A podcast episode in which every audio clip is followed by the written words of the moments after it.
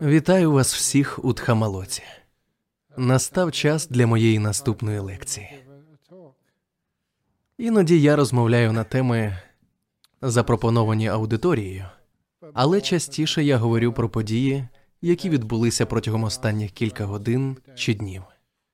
І справа в тому, що я часто бачу, що занадто багато людей зіштовхуються з величезною кількістю проблем у своєму житті. Вони звертаються до монахів щодо багатьох із цих проблем. Вони просять Аджана Брама або одного з інших ченців та чорниць допомогти їм розв'язати свої проблеми. Але іноді я дивуюся, чому люди це роблять, особливо коли це стосується сімейних проблем. Адже як вам всім відомо, я ніколи не був одружений. Так що я можу про це знати? Ви ставите мені питання щодо проблем з роботою на заводах або в офісах в сучасній Австралії. Звідки мені щось про це знати? Я не був на роботі 42 роки.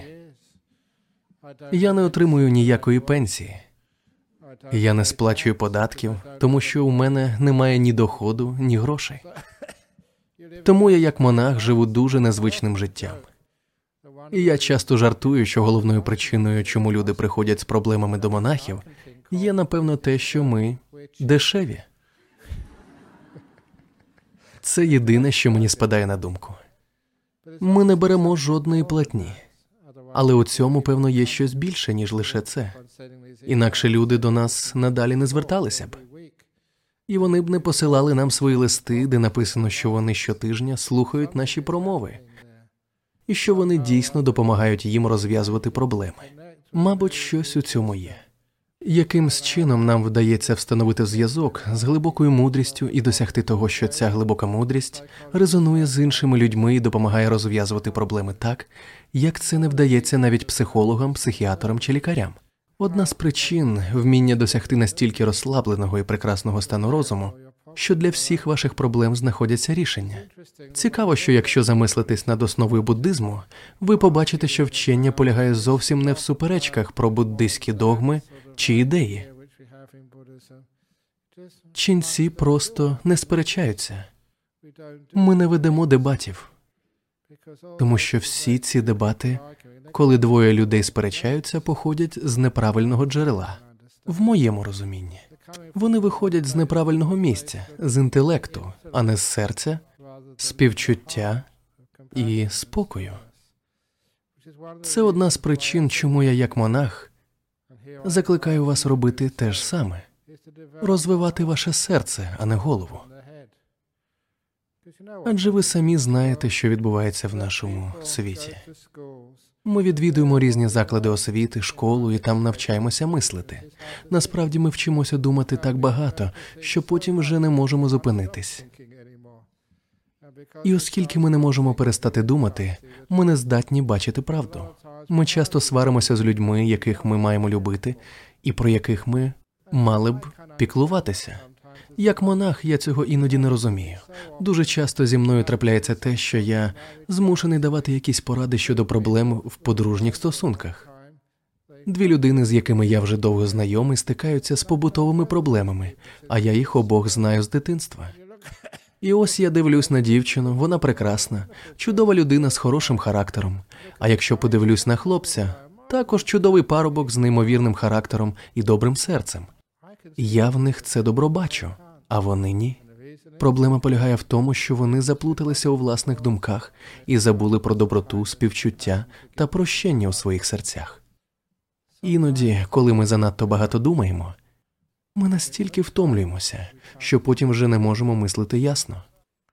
Мені знову спадає на думку одна історія, яку я розповів монахам минулої середи. Це історія з однієї моєї книжки.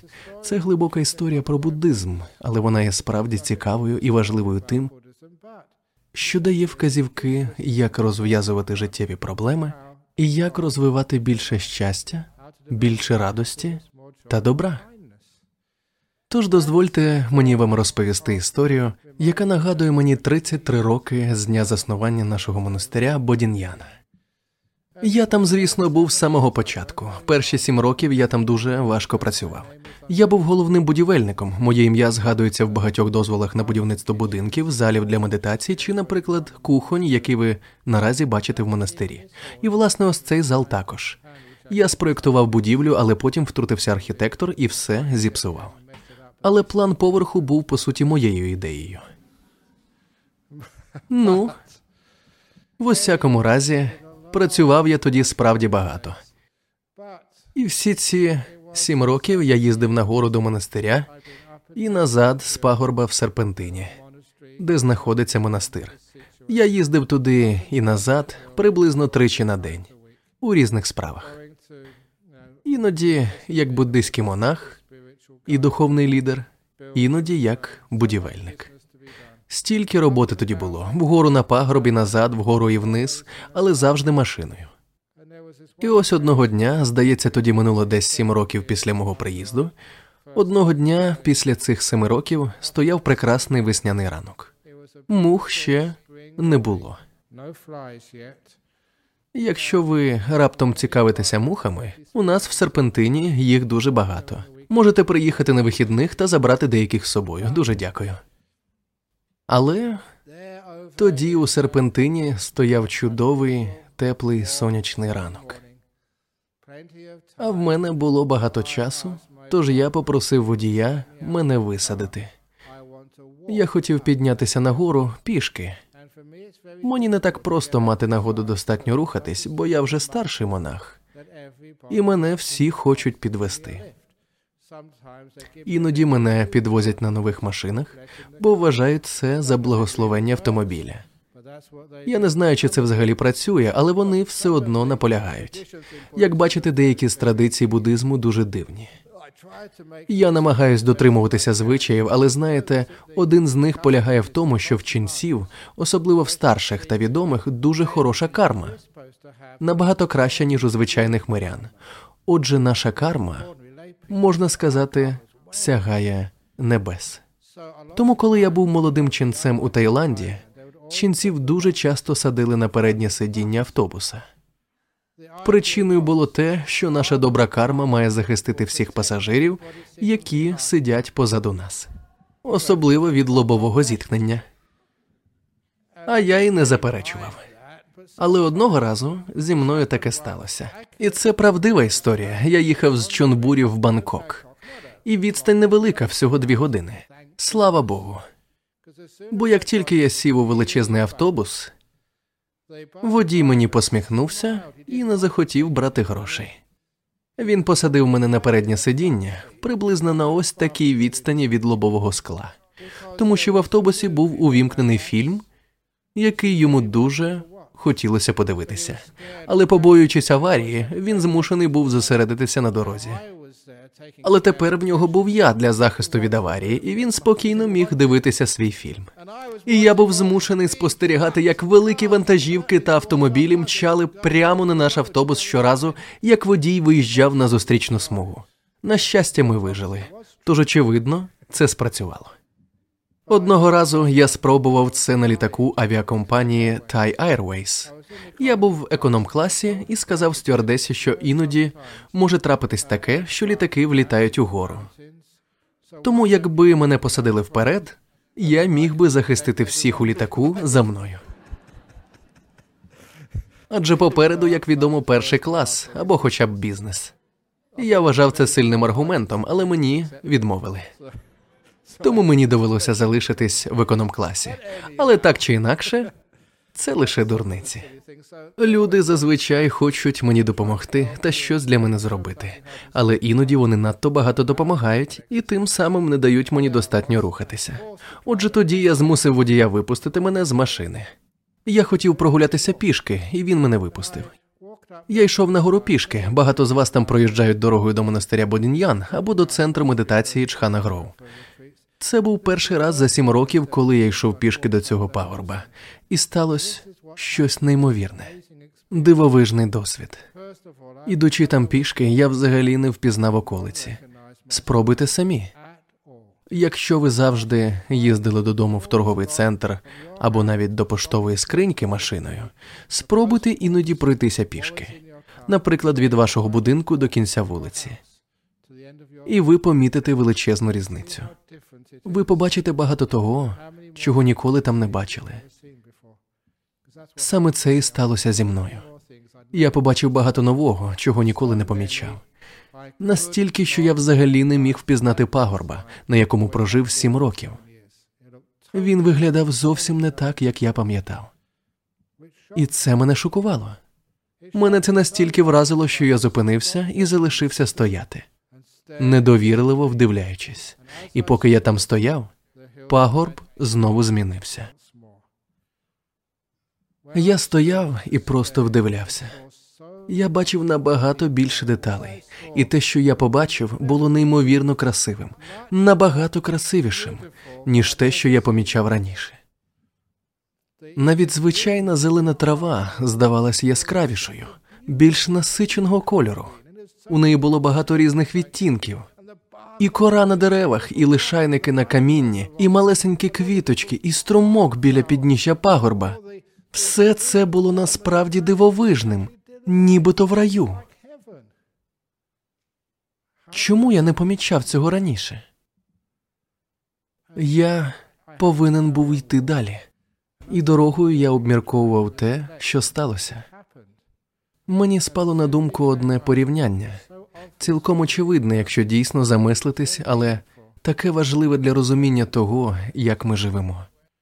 Коли я дивився крізь вікно автомобіля, який рухається, світлу, яке падало на задню частину мого ока, сітківку, не вистачало часу, щоб викликати необхідну хімічну реакцію.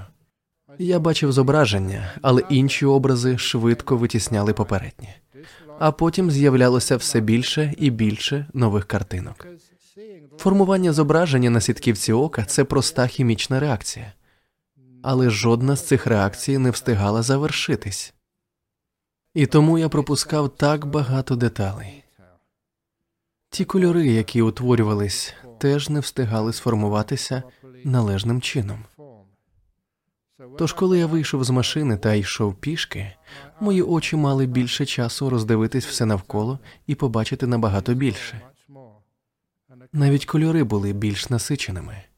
Як тільки я зупинився і завмер, так було найкраще. Все, що я бачив, було повністю сформованим. Кольори були більш насиченими, ніж я коли-небудь очікував. Не пам'ятаю, щоб я колись раніше бачив такі кольори.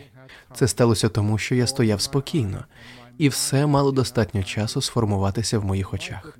А мій розум мав досить часу це все проаналізувати. Це була неймовірна краса. І я зрозумів, що дуже часто в нашому житті ми ганяємо по колу, ніби живемо в автомобілі, що рухається. Наше тіло це той автомобіль, що рухається. Ми так швидко переходимо від однієї справи до іншої, що насправді і не звертаємо уваги на те, що відбувається навколо нас. Усе це ми сприймаємо лише частково, і те, що ми бачимо, начебто недостатньо сформовано. Це як бачити пастельні кольори замість яскравих і насичених, що є їхньою справжньою природою. Завдяки цьому досвіду я зрозумів, як важливо сповільнитися в житті. Можливо, у вас немає змоги сповільнювати темп щодня, але є певні дні, наприклад, вихідні чи свята, коли вам насправді не потрібно робити так багато. Але чому ми продовжуємо так багато робити, навіть коли немає потреби? Я вважаю, що це здебільшого через страх, тому що ми не звикли сповільнюватися. І на курсі медитації я вже пояснював, що це одна з причин. Зазвичай ми помічаємо, що в буддизмі є три стадії або рівні розвитку розуму. Ці три рівні пізнання, зближення і, нарешті, прийняття. Перш за все, треба зрозуміти, що я маю на увазі. Що таке мир і спокій? Пізнати, що таке краса і свобода. Як тільки ми це довідаємося, то зможемо з часом до цього наблизитись. І, врешті-решт, ми перестанемо сторонитися, сторонитися тиші, спокою і свободи. Знову таки, іноді я пропоную людям справжній спокій і звільнення від життєвих проблем, але вони це відторгають. Вони вважають за краще продовжувати жити зі своїми проблемами. Я багато разів давав поради людям, які боролися з горем після втрати близької людини але вони не в змозі це подолати лише тому, що не хочуть відпустити своє горе. Іноді в них виникають проблеми в шлюбі, і я пропоную їм відмінне рішення, яке добре працює в інших людей, але вони цього не роблять, тому що не хочуть відпустити свої подружні проблеми. Можливо, це саботаж або низька самооцінка. Зустрічаються люди, що мають різні залежності. Я пропоную їм дієві способи, як їх позбутися, але вони цього навіть не спробують. Бо самі не хочуть, вони бояться. Це можна прирівняти до людини, замкненої у в'язниці, у якої наступного дня закінчується термін покарання, і вона може вийти на свободу. Але вона цього не хоче, вона боїться. Це страх перед невідомим. Людина звикла до своєї в'язниці. Вона звикла сидіти за ґратами, звикла до свого гніву, який спричиняє чи не найбільше труднощів у житті. Тому спробуймо навчитися спочатку розуміти протилежне свободу. Для початку, хоча б один день на свободі, а не у в'язниці. Спробуйте трохи помедитувати і відчути, що таке не сердитися. Спробуйте десь трохи розслабитися, наприклад, сходити на масаж або йогу, аби просто усвідомити, як це бути спокійним. Через деякий час ми до цього звикнемо. Для нас це вже буде природним. Нам це не буде докучати. Ми, по суті, приймемо це до свого життя, і це означає, що ми можемо бути спокійною людиною, якій не потрібно нікуди поспішати в житті. Куди ми так поспішаємо? Я не розумію, що саме ми шукаємо і чого прагнемо зробити так багато в своєму житті. На жаль, наш світ збожеволів. Але чому? Що нам потрібно? І скільки нам насправді потрібно? Адже те, за чим ми так полюємо, є знову ж таки спокій, щастя, радість і любов. Чого ми насправді хочемо? І зверніть увагу на одну прекрасну річ, коли ми починаємо сповільнюватися в житті або просто робимо невелику паузу, тоді вся краса, спокій та щастя, до яких ми так прагнемо, наприклад, намагаючись знайти роботу, створити родину. Зрозумійте, що всі ті речі, які ми палко бажаємо і над якими так тяжко працюємо, якщо ми сповільнимося і зупинимося, то побачимо, що у нас все це вже є. Сповільніться, і ви побачите стільки краси і щастя, скільки вам завжди хотілося. Але для того, щоб сповільнитись і зупинитись, потрібно багато сміливості. І ще одна дивовижна річ: коли ви сповільнитесь і зупинитесь, то побачите, який насправді прекрасний пагорб, де ви живете тому що тільки тоді ви дійсно зможете його оцінити. І це також означає, що ми будемо шанувати один одного набагато більше. Мова йде не тільки про красу фігури або обличчя, але про внутрішню красу людини. І, чесно кажучи, можливо, тому що я занадто багато медитую, коли я тут дивлюсь на всіх вас, я можу зазирнути у ваші серця. І те, що я бачу всередині, є абсолютно прекрасним. Я навчався цьому протягом багатьох років. Сьогодні мені досить важко розлютитися або когось відкинути. Просто тому, що дуже легко сповільнитися і зупинитися, і побачити, як те, що колись було звичайним пагорбом, раптом блищить своїми кольорами і текстурою та цілим спектром дивовижних властивостей. Ми будемо цінувати один одного набагато більше. Ви знаєте, як це, коли ви вперше закохуєтесь в когось і можете побачити всі дивовижні якості цієї людини. Вона вам здається такою прекрасною, подібне відбувається і при глибокій медитації, але не тільки відносно до однієї людини, а до всіх. Ви побачите, які люди прекрасні. А найдивовижнішим є те, що як тільки ви побачите, наскільки прекрасні інші люди, вони також почнуть бачити це в собі. Я іноді привчаю людей до однієї маленької хитрості для спілкування з проблемними людьми. У світі багато так званих проблемних людей, але насправді жодних проблемних людей не існує. Вся річ у тому, як ми їх сприймаємо. І все, що потрібно зробити, це змінити це сприйняття та шукати в цих людях прекрасне, тому що я знаю, що там завжди знайдеться щось гарне. Потрібно лише зосередитися на красі пагорба, сповільнитися і зупинитися. Ця краса там обов'язково буде. І як тільки ви будете прагнути побачити красу в іншій людині, вони її вам покажуть. Нещодавно мені хтось розповів щось подібне. Ця людина, напевно, зараз десь тут, між вами. Але я не впевнений. Це було минулого тижня або два тижні тому. Їм призначили нового керівника. Власне, ця начальниця була її колишньою колегою. Вона отримала підвищення. Неймовірно, як люди іноді змінюються, коли її підвищують. З хорошого друга раптом стає хтось схожий на Маргарет Тетчер. Я добре пам'ятаю прем'єр-міністра Тетчер і її звернення до міністрів свого уряду. Деяких можна перемогти, деяких знесилити, а інших підпорядкувати. Це була неймовірна жінка. Підкорити кабінет міністрів. Ух, іноді таких людей можна зустріти у себе в офісі.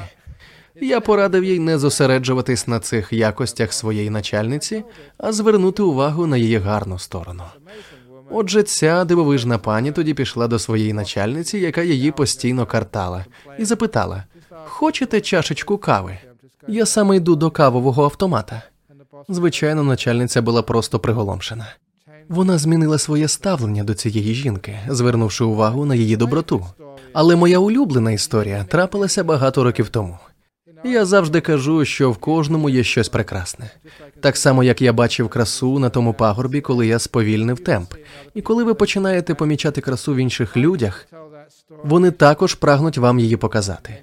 Я розповідав цю історію багато років тому у в'язниці Карнет, близько 30 років тому. Одна з речей, яка мені дуже подобалася у викладанні у в'язниці, було те, що в'язні були чесними та прямолінійними. Вони іноді казали, яке безглуздя, Джане. Вони не відчували потреби відлещуватися чи навіть бути люб'язними, як ви тут. Вони одразу надавали свою реакцію, яка була абсолютно щирою. Ви мені іноді тут кажете, чудова промова, Джане, а вийшовши на вулицю, міркуєте, що цього вечора промова була сповнена дурниць. Але в тюрмі їм нічого втрачати. Я справді захоплююся цією прямотою та відвертістю в'язниці. Отже, цей в'язень сказав мені, що це все нісенітниці. Але я завжди відстоюю свої думки, тому що маю досвід. Якщо я вірю, що щось є правдою, то буду це відстоювати. Тож я сказав тому в'язню, невже? Він відповів так. На що ж я сказав? Ну що ж, закладемося. Тоді я запитав того в'язня, хто тут найгірша людина у в'язниці, кого він найбільше ненавидить, кого найбільше зневажає. Він недовго розмірковував і сказав, що такою людиною є старший тюремний наглядач, якого всі вважали собакою. Насправді, це взагалі-то радше ображає собак. Він розповів мені один приклад з того, що сталося минулого тижня. Я добре пам'ятаю цю історію. Одного з ув'язнених кілька тижнів чи навіть декілька місяців ніхто не відвідував, тому що в'язниця Карнет знаходиться глибоко в лісі, навіть далі ніж наш монастир. Там не ходить громадський транспорт. Необхідно або приїхати на власному автомобілі, або вас хтось має підвести. Досить складно. Тож, врешті-решт, до цього ув'язненого одного дня нарешті хтось приїхав. А той охоронець того дня якраз чергував. Отже, до цього ув'язненого прийшов відвідувач, але всі повинні спочатку записатися, зареєструвати візит, заповнити різні форми. Тільки тоді вас впустять всередину. Коли той охоронець побачив в'язня, він нічого не сказав йому про візит, а натомість відправив його в інший кінець в'язниці, де не було чути повідомлень. І коли в'язень пішов, а відвідувач записався, по радіо оголосили, що в'язень такий-то має візит. Але він ніяк не відреагував. Оскільки не зміг почути повідомлення, виклик повторили кілька разів. Потім когось відправили його знайти. Коли його нарешті знайшли і привели приблизно через кілька годин, йому сказали: нам дуже шкода, але час відвідування закінчився. Пощастить наступного разу. Дуже підло було таке зробити в'язню, до якого приїхали вперше за два місяці. І цей негідник охоронець просто для власної розваги позбавив його можливості побачитись з близькою людиною. Тож з таким ми мали справу, і я сказав, що це чудово. Маємо справжній виклик. За збігом обставин один ув'язнений у моїй групі мав завдання щодня подавати цьому хлопцеві каву та чай. Кожного дня. Прекрасно.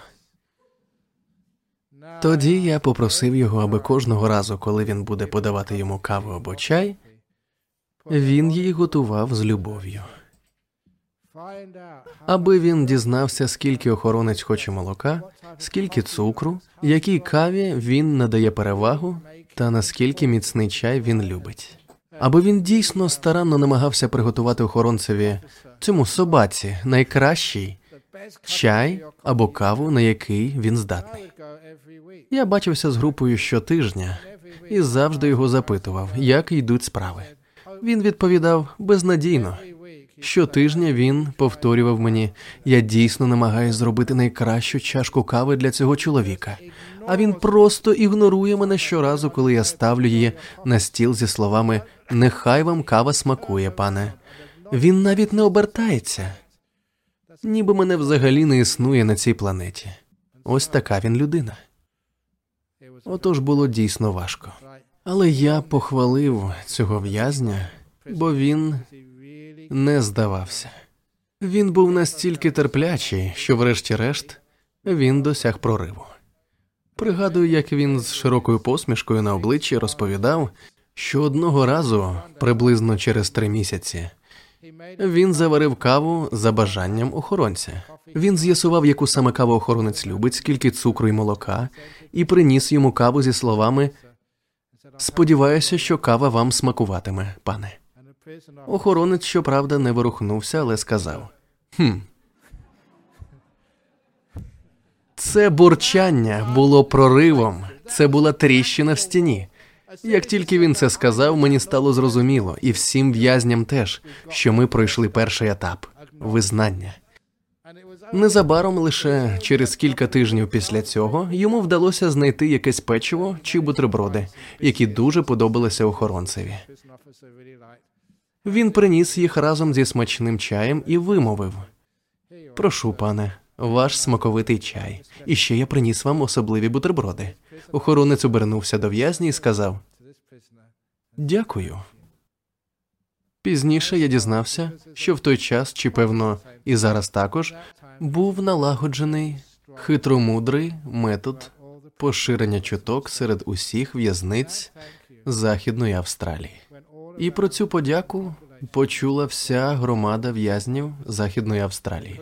Мені про це розповіли самі в'язні. Вони не могли повірити, що цей пес подякував ув'язненому. Я виграв. Точніше, переміг спосіб змінити до когось ставлення і побачити в них щось хороше, виявити турботу. Вам це повернеться, тому що всередині кожної людини це все вже є, і всередині вас. Отже, якщо в інших людях це є, то і у вас також мусить бути. Достатньо трохи сповільнитись і помітити, що всередині вас. Тоді ні в кого б не було причин для депресії, ні в кого б не було низької самооцінки. Ніхто б не думав про себе, що він недостатньо хороший. Якщо ви перебуваєте в поспіху і постійно тільки й думаєте і думаєте, то краси пагорбу ви не побачите. У цьому полягає одна з причин, чому ми вчимо людей медитувати. Це найважливіше, це на першому місці. Промови можуть бути корисними, але найважливіше практикувати медитацію і випробовувати її на собі. Повільно прогулюючись, подивіться на себе і скажіть: оце так. Я ніколи в собі не помічав всіх цих чудових якостей, подібно до того, як я ніколи не помічав тих прекрасних каменів на пагорбі. Якщо ви будете йти дуже повільно, ви зауважите отакої. Ця трава неймовірно красива. А потім ви подивитеся на себе і побачите, які ви насправді неймовірно красиві і чудові. Це відкриє вам очі. Це дивовижно. Що? Я теж? Так, ви теж. Буддизм нас вчить, що кожен має в собі зерня Будди, його єство. Це не жарт, це абсолютна правда. Але як? Як його знайти? Відкритись цьому. На курсах я зазвичай розповідаю ще одну притчу про внутрішню красу людини. Це порівняння з лотосом із тисячею пелюсток. Мабуть, більшість із вас про це вже чули, хоча ми сповідуємо напрям буддизму Дгеравада, але це не має значення. Ми тут розмовляємо і про інші школи буддизму. Однією з найвідоміших мантр в буддизмі Ваджраяни тибетському буддизмі є Ом Мані Падме Хум. Її знають більшість людей, включаючи християн, атеїстів і, можливо, навіть Дональда Трампа. Цікаво, що коли я просто кажу Дональд Трамп, люди починають сміятися. Лише кілька людей розуміють цей жарт, але так чи інакше, мало хто знає, що насправді означає ця мантра. Поклоніння коштовності в серці лотоса. Маніпадме означає саме це перлина всередині лотосу. Мало хто розуміє, що мається на увазі, і чому ця приказка така важлива в буддизмі. Відповідь знайдемо в притчі про лотос. Квітка лотоса залишається закритою вночі. А якщо ви зблизька розглянете лотос вночі, то ви помітите, що ззовні він дуже грубий та брудний, тому що зовнішня оболонка повинна протистояти вітру, пилу, бруду життя. Але ви також побачите, що рано вранці, коли сходить сонце, сонячне світло і тепло потрапляє на зовнішні пелюстки лотоса, зігріває його, і квітка починає розкриватися. І під цим брудним жорстким зовнішнім шаром лотоса ви виявите перші красиві пелюстки. Але самі зовнішні пелюстки ще жорсткі та не дуже ароматні. Коли зовнішній шар пелюсток розкривається, сонячне світло має змогу потрапити на наступний шар, і він також розкривається. А потім розкривається ще один шар, і ще один. Один за одною пелюстки поступово розкриваються. Як тільки розкривається один шар, сонце потрапляє на той, що знаходиться всередині, і він теж розкривається. І з кожним наступним шаром пелюстки лотоса дедалі прекрасніші, вони ароматніші і ніжніші. І це прекрасне порівняння з людиною. Іноді в цьому світі можна зустріти жорстких людей. Вони здаються грубими та злими. Але якщо вони вам відкриються всередині цієї зовнішньої оболонки, яка захищає їх від ударів долі, якщо ця людина вам довіряє та цінує вас, то вона вам відкриється, і всередині ви побачите світлу людську душу. Можливо, багато хто з вас вже стикався з цим. Можливо, у вас був партнер, який пройшов крізь пекло, але якщо ви дасте йому любов і турботу, він повільно почне відкриватися, тому що він вам довіряє. Він перестане боятися, і ви побачите в ньому неймовірну внутрішню красу. І коли ви це робите, будучи партнером, близькою людиною чи другом цієї особи, тоді дивовижним є те, що вона також почне бачити цю красу всередині себе. Ця людина виявить, що вона не просто груба, погана та безнадійна, вона побачить щось набагато більше. На курсах медитації я люблю розповідати одну історію. Власне, я її зазвичай розповідаю лише там. Отож, я хочу і вам розповісти її, щоб такі дивовижні історії продовжували поширюватися. Я часто повторюю, що іноді теж роблю помилки, ця історія ілюструє одну з моїх безглуздих помилок. Одного разу на медитативний курс до центру імені Чхана Гроу, що знаходиться на протилежній стороні дороги від монастиря Бодіньяна, приїхав дивний величезний чоловік. Він був суворий на вигляд з рідким волоссям, а все його тіло було вкрите татуюваннями. Коли я подивився на нього, то своїм упередженим сприйняттям помилково засудив його. Він виглядав як лідер банди байкерів, зовсім не так, як виглядають люди, які зазвичай ходять на курси медитації. Тож я відразу сказав йому: пане, ви потрапили не в те місце. В'язниця знаходиться в тому напрямку. Але моє припущення було цілковито помилковим. Він відповів: Ні, я зареєстрований на ваш курс медитації. Ну, гаразд, подумав я, існують різні типи людей. Цей чоловік зовні виглядав дуже суворо. Він здавався такою людиною, з якою ви б не хотіли зустрітися наодинці суботнього вечора в районі Нордбріджа. Він виглядав як погана, небезпечна людина. Але він виявився найкращим медитатором на цьому курсі. Коли він прийшов на особисту співбесіду і розповів мені, що саме він практикує, це було неймовірно. Він практикував дуже глибоку медитацію, отримуючи від цього стільки радості та втіхи. Коли цей чоловік мені повністю розкрився, всередині я побачив напрочуд прекрасну людину. Його розум та медитація мене дуже вразили, просто неймовірно. Цей досвід, як і багато інших випадків, навчив мене, що кожен з нас всередині має цю красу. Отже, звернімо увагу на людей, яких ви дійсно недолюблюєте, тих, хто завдає вам найбільше клопоту у світі. Можливо, ваша свекруха, але ні. Облишмо бідних свекрух у спокої, як щодо свекра. Або, наприклад, люди, з якими ви сперечаєтеся про розподіл спадщини, і вони хочуть забрати все собі. Або хтось, хто вам встромляє палиці в колеса, чи якийсь шахрай, що вас ушукав. Це може бути хто завгодно, але слухайте, всередині них теж є краса, якщо вам лише вдасться відкрити їм цю красу. У мене є ще інша історія, яку я описав у книзі Відчиняємо брами серця.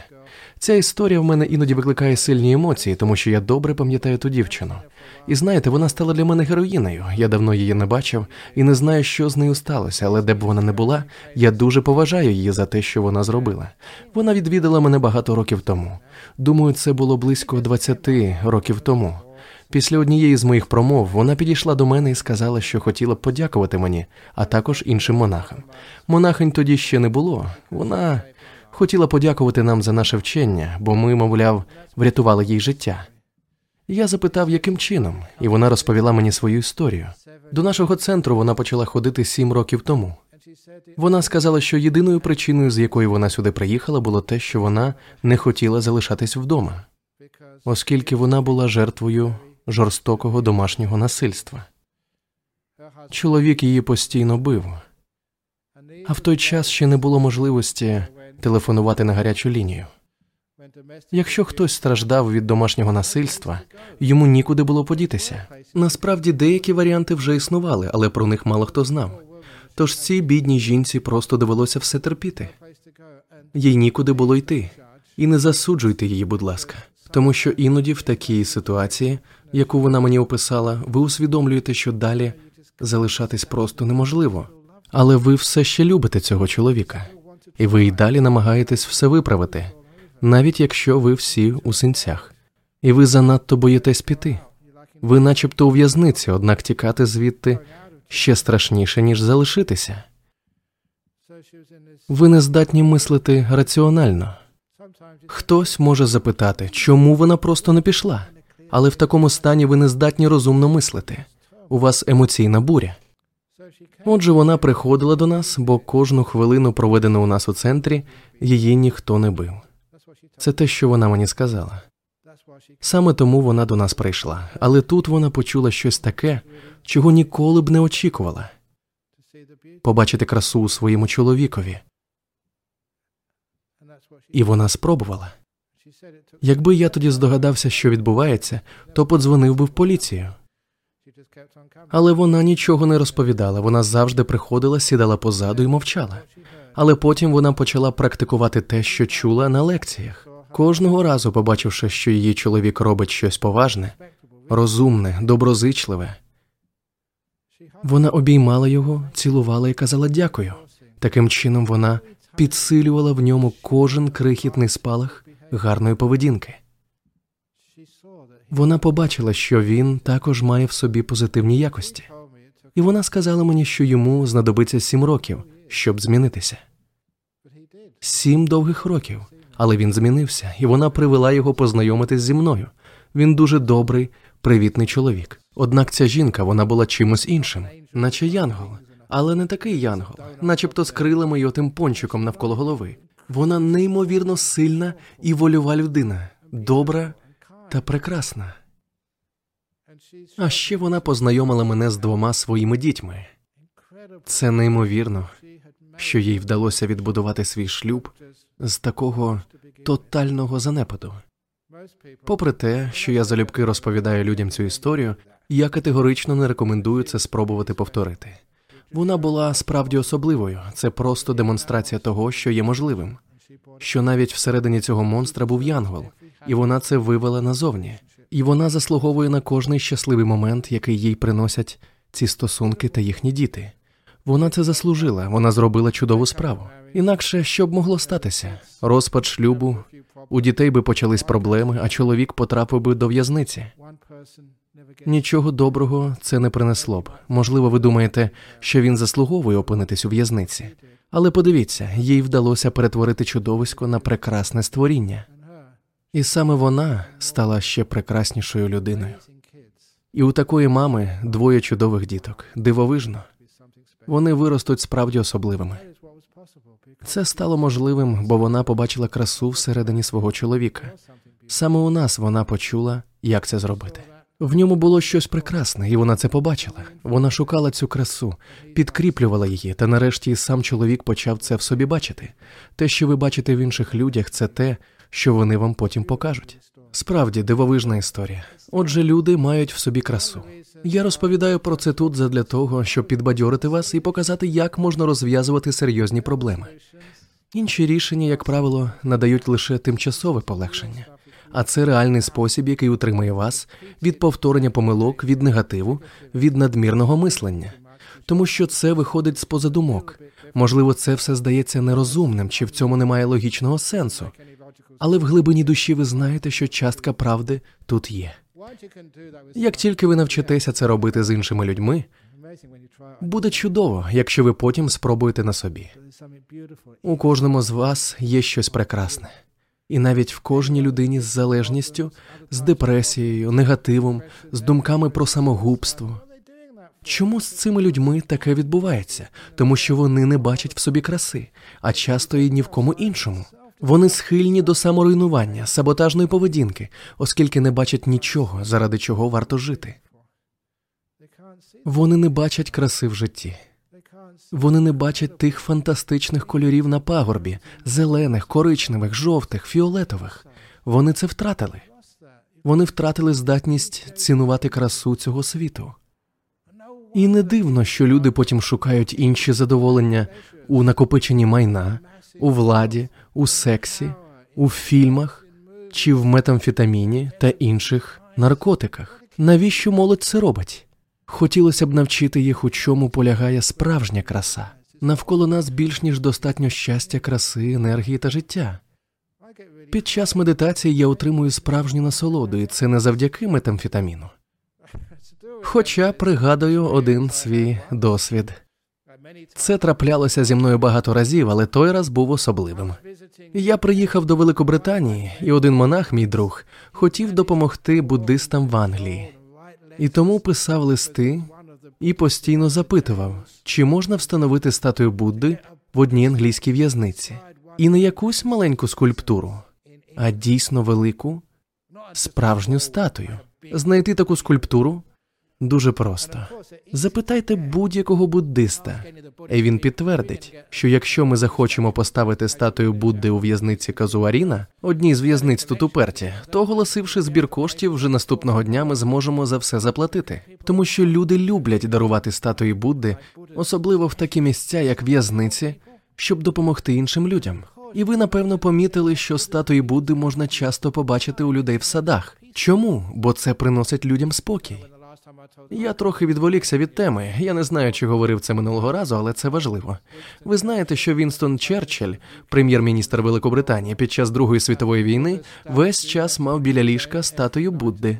не розп'яття, а статую Будди. Ми про це дізналися, коли один з наших ченців відвідував Англію, і господар хотів відвести його на екскурсію по замку. Він був австралійцем, а іноземці хочуть побачити замки. Але замок був зачинений. Так що можна побачити ще?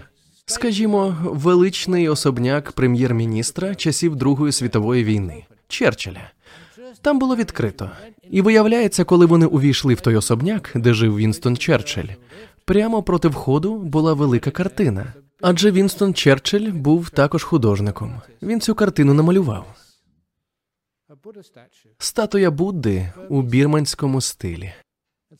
Монах запитав охоронців, що це? Черчилль намалював Будду? Куратор розповів, що це малюнок статуї, яку Черчилль мав біля ліжка протягом усієї Другої світової війни. Статую він розбив чи десь загубив, але малюнок у нього лишився. Навіщо? Тільки уявіть собі цей величезний тягар. Уявіть собі, що ви очолюєте країну під час цієї жахливої війни. Скільки це мало приносити стресу та болю? Одне твоє рішення і загинуть тисячі людей. величезний тягар. Він мав статую поруч, тому що вона підбадьорювала його, приносила йому спокій і навіть добро. Коли він дивився на неї, вона допомагала йому боротися з його горизвісною депресією. Отже, це правда, що у Черчилля була статуя Будди. У всякому разі, побудувати статую Будди у в'язниці було справді чудовою ідеєю. Можливо, вона додасть спокою, щастя і надії комусь зі зламаних людей, які опинилися за ґратами. Тож ця ідея мене дійсно захопила. Я запитав, чи зможу я взяти участь у церемонії відкриття. Отримавши запрошення, я прибув до в'язниці. Наскільки я пам'ятаю, це була в'язниця Спрінг-Хілл, десь у Новій Англії. Я прийшов на церемонію, а частиною церемонії є парад тричі довкола статуї зі свічками та ароматичними паличками, як під час свята Весака. І, до речі, якщо комусь цікаво, всі мусульмани в паломництві до Мекки теж тричі обходять Каабу. Цікаво, така ж звичка. Вони також носять біле, як і буддисти. Існує багато подібностей, було б чудово з'ясувати, звідки вони походять. Тож був я у тій в'язниці зі свічкою духмяною паличкою в руках і ходив навколо статуї Будди, і мене переповнювало величезне щастя і натхнення. Це був неймовірний успіх зробити таку дивовижну річ. І як слід було очікувати, там було багато глядачів. Деякі з ув'язнених були здивовані та задавалися питанням, що тут, чорт забирай, відбувається. Краєм ока я побачив, як двоє в'язнів дивляться на мене. Вони дивилися на мою широку посмішку, тому що я був надзвичайно щасливий і натхненний. І я почув, як один із них звернувся до інших. Бачите того монаха? Він мав на увазі мене. Він під наркотою. Бо тільки так вони змогли пояснити моє щастя. Але я нічого не вживав. Я був просто сповнений натхнення, радості та щастя. Я перебував у стані умиротворіння, і мені все здавалося неймовірно прекрасним.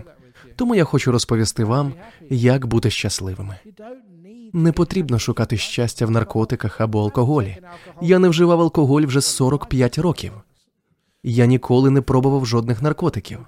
Моє щастя просто походить з медитацій і натхнення, з радості і допомоги іншим.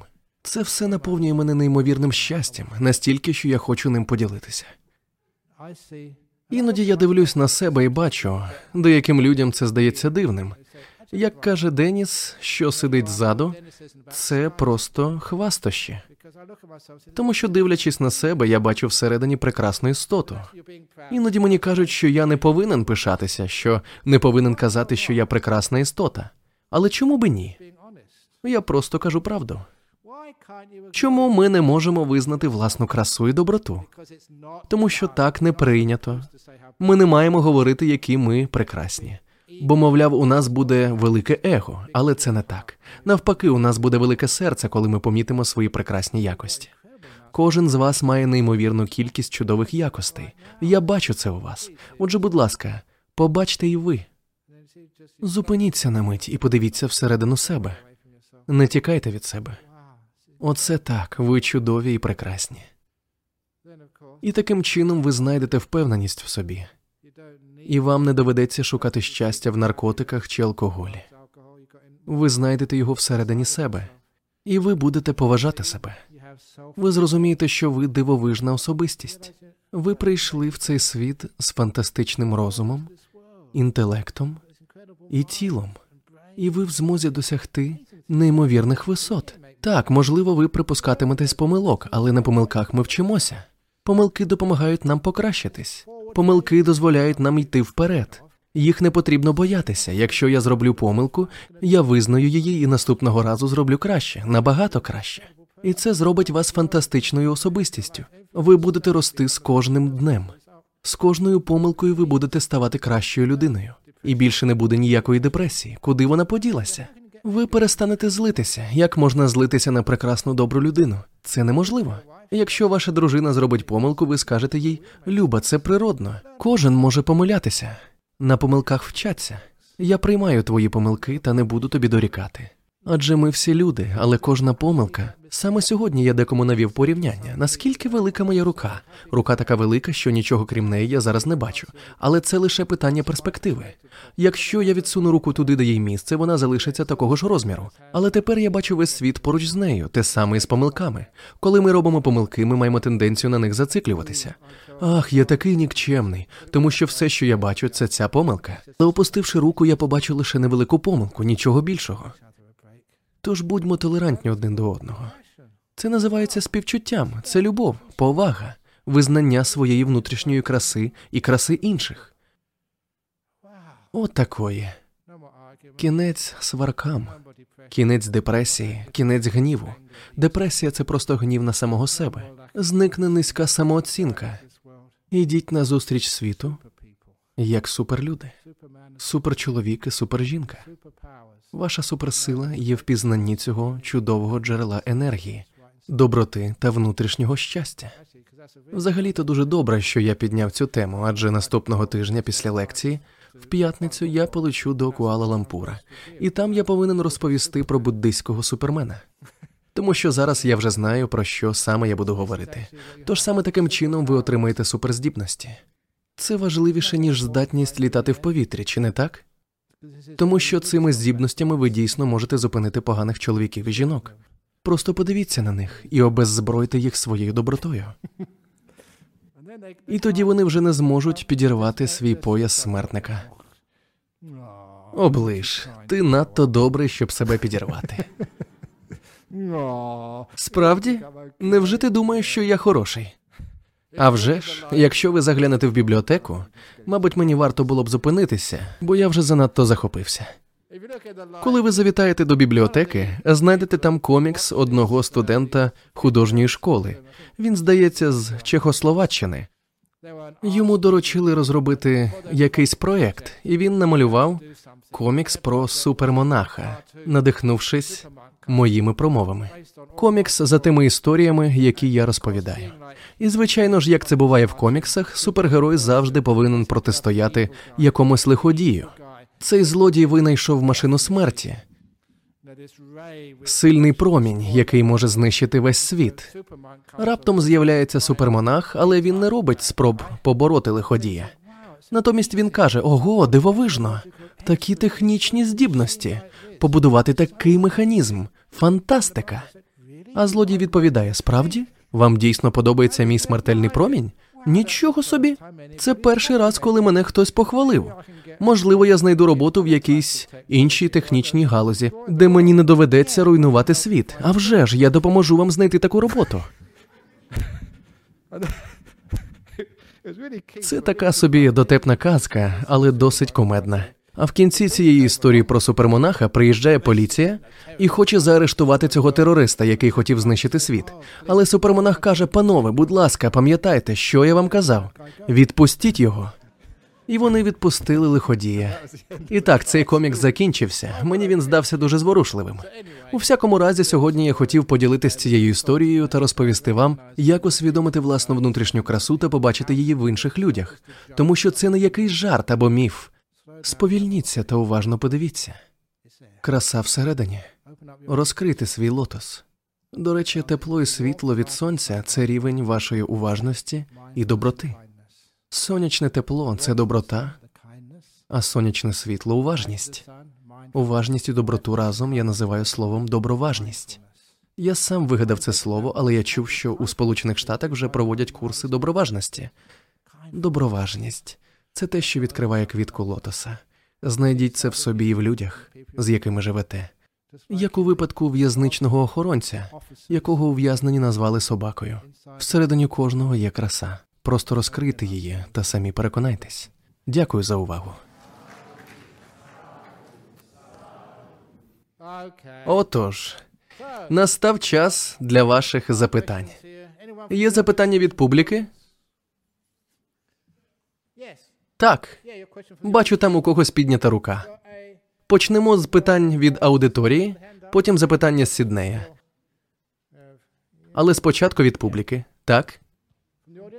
Щиро дякую за сьогоднішню лекцію. Мені дуже подобаються ваші промови. Я чудово медитую. І я хотіла б поділитися з вами однією історією, яка стосується пошуку краси в кожній людині. Я живу в маленькій квартирі зовсім поруч із сусідами. У них є великий сарай, і туди поселилися наркомани. Звідти постійно чувся галас і крики посеред ночі. Той хлопець там, начебто, божеволів. Одного разу я викликала поліцію, бо галас тривав дуже довго. Також вони, напевно, надзвичайно багато курили, тому що дим був всюди. Та курили також інші хімічні речовини і жахливий сморід. А проте у них були маленькі діти. Бо я чула горлання дітей і те, як їх батьки лаяли. Вони влаштовували шалені вечірки. Так чи інакше приїхала поліція і направила на них працівників з органів по догляду за дітьми із охорони здоров'я та з охорони навколишнього середовища. Я весь час молилася за цих людей, і ось минув рік, і більше немає диму, крику та вечірок. У них все спокійно. Вони живуть як звичайна вихована родина. І я за це неймовірно вдячна. Чудово, молодець. Цього можливо досягти. На це потрібно багато часу, цілий рік. Але воно того варте, інакше цих людей ганяли б з місця на місце, і наступного разу вони б могли заселитися по сусідству з вами. Так, питання зі Сполучених Штатів: як знайти баланс між відстороненістю і романтичним коханням? Романтична любов це коли ви любите те, як ви себе почуваєте поряд з коханою людиною. Ви хочете, щоб вона завжди була з вами. Отже, насправді ви любите не ту людину, а почуття, яке ви відчуваєте в її присутності. Це романтика, але відсторонене кохання це коли ти щасливий від того, що інша людина щаслива. Щастя цієї людини приносить вам велику радість. Це відсторонене кохання. Зазвичай це виявляється, коли інша людина серйозно хворіє і помирає. Якщо це романтичне кохання, у вас буде розбите серце. Кохання вашого життя залишає цей світ. Але якщо це відсторонена любов, ви відпускаєте цю особу з вашим благословенням. Ми прожили разом щасливе життя, багато прекрасних років. В нас стільки прекрасних спогадів. Їх у мене ніхто не забере, але тебе забирають. Тепер ти можеш піти з моїм благословенням. Сміливо прямуй до наступного життя. Неромантична любов набагато благородніша. Ви вмієте відпускати людей. Якщо це романтичне кохання, ваше серце розбите, як тільки ця людина залишає вас. Запитання з Аделаїди. як практикувати свідому рефлексію, щоб допомогти серцю досягти добра і пробудження. Свідому рефлексію не варто практикувати, поки ваш розум не буде повністю спокійним. Інакше це призведе до подальших роздумів. Свідома рефлексія виходить не з розуму чи голови, а з серця, зі спокою. Ви зрозумієте різницю, якщо уявите гірське озеро в ясну ніч. Якщо на поверхні є хвилі, то ви не побачите чіткого відображення місця та зірок. Через ці хвилі або брижі зображення спотворюється. Однак, якщо поверхня озера ідеально спокійна, тоді можна побачити точне і правдиве зображення місяця та зірок, начебто відображення у дзеркалі. Так працює рефлексія. Розум повинен бути спокійним, аби відображення було без спотворення.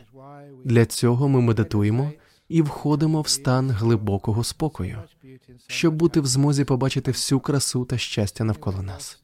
Тільки перебуваючи в спокійному стані, ви зможете пройнятися красою того пагорба.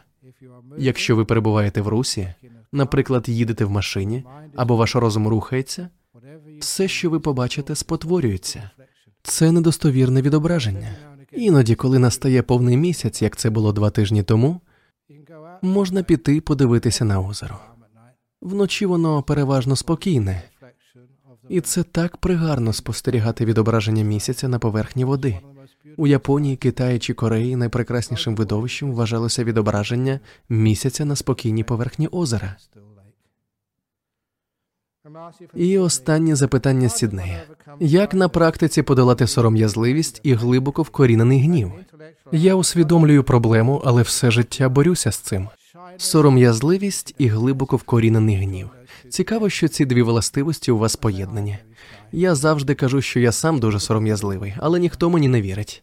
Ви мені вірите? Всі відповідають ні, ні, ні. У дитинстві я був дуже несміливим. Але коли ти відпускаєш відчуття власного я і уявлення про те, ким себе вважаєш, то ти в змозі відкритися світу і просто почати розважатись. Я намагаюся навчити інших ченців, як говорити на людях, адже з деякими молодими монахами можна годинами розмовляти, і вони говорять дійсно цікаві та гідні речі. Іноді, звичайно, і багато дурниць, але і хороші речі. Так чому ж вони не можуть це сказати в мікрофон, розмовляти на камеру, коли це транслюється по всьому світу? Адже це те саме. Я розмовляю з людьми так, ніби спілкуюся із своїми друзями, навіть якщо раніше я їх ніколи не бачив. Я бачу їх гарну сторону і розмовляю з нею, і більше ніякої сором'язливості немає. Ви боязкі? У вас низька самооцінка? Ви ще просто не розкрили своєї внутрішньої краси. Отож зосередьтеся на своїй красі, і сором'язливість зникне. І робіть те, що я сьогодні розповідав. Боковкорінений гнів. А що вас так дратує? Іноді люди роблять дурниці. Вони припускаються помилок так само, як і я, коли я переплутав того чоловіка з байкером, а він виявився чудовим медитатором. Тож не гнівайтесь, замість гніву краще смійтеся. Не гнівайтеся на дурість людей в нашому світі, смійтеся з цього, тому що люди насправді дуже дурні. Вони надають вам тисячі причин, щоб злитися. Я пам'ятаю один випадок, про який я вже деякий час не розповідав. Оскільки наближається Різдво і Новий рік, я розповім вам цю історію про одного хлопця з Сіднею. Це вже остання історія, і я обіцяю, що після цього я замовкну. Було різдво, і у них в офісі була різдвяна вечірка. Цей хлопець залишився на вечірку, випив декілька алкогольних напоїв і тому не мав би сідати за кермо. Але він подумав: яка вірогідність того, що мене зупинить поліція? У мене добрі шанси. Отож він сів у машину і поїхав додому. Але, на жаль, йому не пощастило. Його зупинили на одному великому блокпосту в Сіднеї. Вони вибрали одну вулицю, і кожен, хто приїжджав по ній, повинен був зупинитися.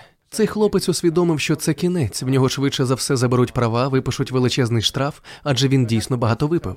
Отже, йому довелося зупинитися і зачекати в черзі. А потім потрібно було вийти з машини, щоб подихати в алкотестер. Коли настала його черга, він вийшов з машини і вже збирався дихати в алкотестер, але раптом він чує звук аварії. Одна машина позаду вчасно не загальмувала і врізалася в іншу машину. Почувши це, поліцейський вибачився і сказав, що повинен зайнятися цією дорожньо-транспортною пригодою і не має часу перевірити рівень алкоголю в того хлопця. Він забрав алкотестер і сказав: сідайте назад в машину їдьте додому. Від неприємностей та штрафу водія відділяло буквально півсекунди. Якби їх не перервали, результат перевірки алкотестером був би значно вище ліміту. Він подумав, що йому надзвичайно пощастило. Це правдива історія. Наступного ранку він прокинувся з сильним похміллям, тому що випив дійсно багато. Хтось без перестанку дзвонив у двері. Він накинув на себе піжаму і, похитуючись, дійшов до дверей. За ними стояли двоє поліціянтів з нового південного Уельсу. Коли люди бачать на порозі поліціянтів, вони здебільшого лякаються. Але він, хоч і був ще трохи захмілілий, подумав: я не зробив нічого поганого. Так, вчора я трохи випив, але вони нічого мені зробити не можуть, тому що я зараз не за кермом. Отож він з упевненістю запитав поліціянтів, що ви хочете? А вони сказали: чи можемо ми заглянути у ваш гараж, пане? Чого б вони хотіли зазирнути в мій гараж? Там лише моя машина. Добре, звичайно. Він відкрив двері в гараж і ледь не отримав інфаркт, тому що в його гаражі була поліційна машина, а не його автомобіль. Бо коли йому сказали сідайте в машину і їдьте додому, він був настільки п'яний, що сів у чужу машину. Ось якими дурними можуть бути люди. Тож дуже вам дякую і добраніч. До зустрічі наступного тижня. А тепер вклонімося Будді, Дхаммі та Санзі.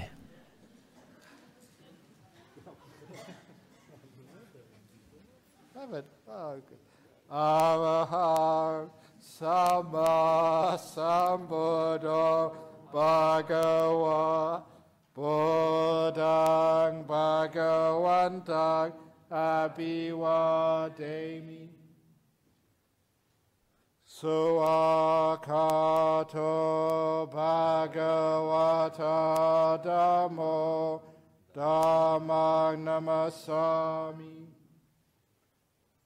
Supatipano Bhagavato Sawaka Sangho Namami